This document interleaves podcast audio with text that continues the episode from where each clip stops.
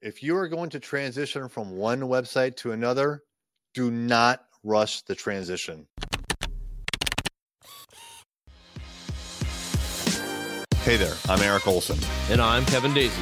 Join us on our journey to building a $100 million company. Hey there, it's Eric J. Olson.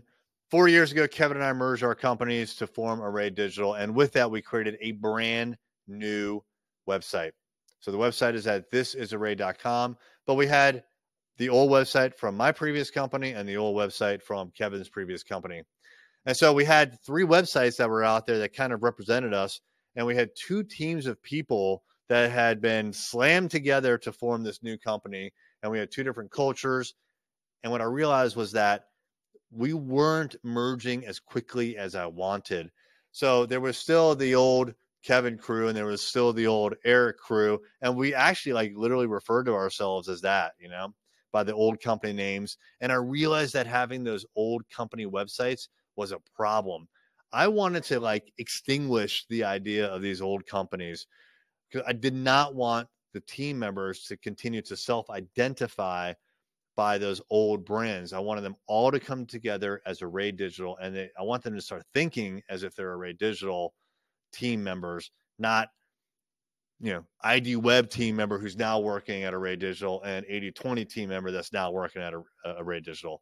And so in order to really kind of accelerate that concept of the merging and the new company, I basically gave the order of take down both those websites. And so what was happening is we were still getting leads at those old websites. And so when I said, no, I don't care, take them down. We took the domain names, and if anybody went to that domain name, it would forward to thisisarray.com, the new domain name, and it'd even have a message that says ID Web is now Array Digital, or my company name, my old company name of 80/20 is now Array Digital. And I thought that was good enough. But surprisingly, the leads that we were getting at those old two websites did not translate over to the new website. So even though we were forwarding the traffic, I think it was confusing to people enough so that they didn't contact us. And so we saw an immediate drop in leads. And it was one of those things that actually, in retrospect, a few people thought could happen. So Jason, who's a web designer on our team, he actually warned us, I don't think this is a good idea. And Kevin was like, yeah, I don't know, Eric. And I'm like, we're doing it, right? And I guess I didn't really think through that it would be a problem, but we did actually see a drop in leads. And so if I had to do it all over again, I would leave those websites up for a long time. How long is a long time? Maybe upwards of a year, maybe forever.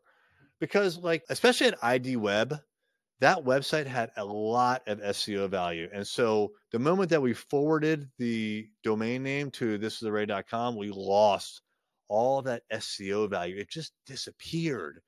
And so we already had this, you can call it a property. We had this asset that was out on the internet. Google knew about it. It was sending people there. We didn't have to update it. As a matter of fact, it could be very easy to explain if someone filled out the contact us form at the old website that when we call them, we're like, oh yeah, by the way, we rebranded, 2 years ago. We're now Array Digital. Okay, no problem. But we weren't even getting that opportunity because people weren't finding us yet at the new website. So I would definitely keep the old websites up if I had to do it again until such time as the new websites SEO overtook the old websites.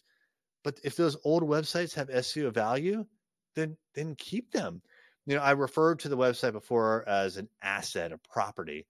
I'd rather have three assets and properties than one. Now, all of our efforts should go into the new one, but we might as well keep those two old ones out there. And that's just 3 times the opportunity to get leads. We didn't do that. In retrospect, it was a mistake. We did lose out on a lot of leads. So if you're thinking about doing that, if you're thinking about changing your brand name, or if you're going through a merger or acquisition or thinking about that, keep that in the back of your mind. Keep those old assets. Do not destroy them like I did. How much more successful would you be if you could harness the experience of a group of successful business owners? Well, that is the exact group of people that we have in our Business Growth Mastermind.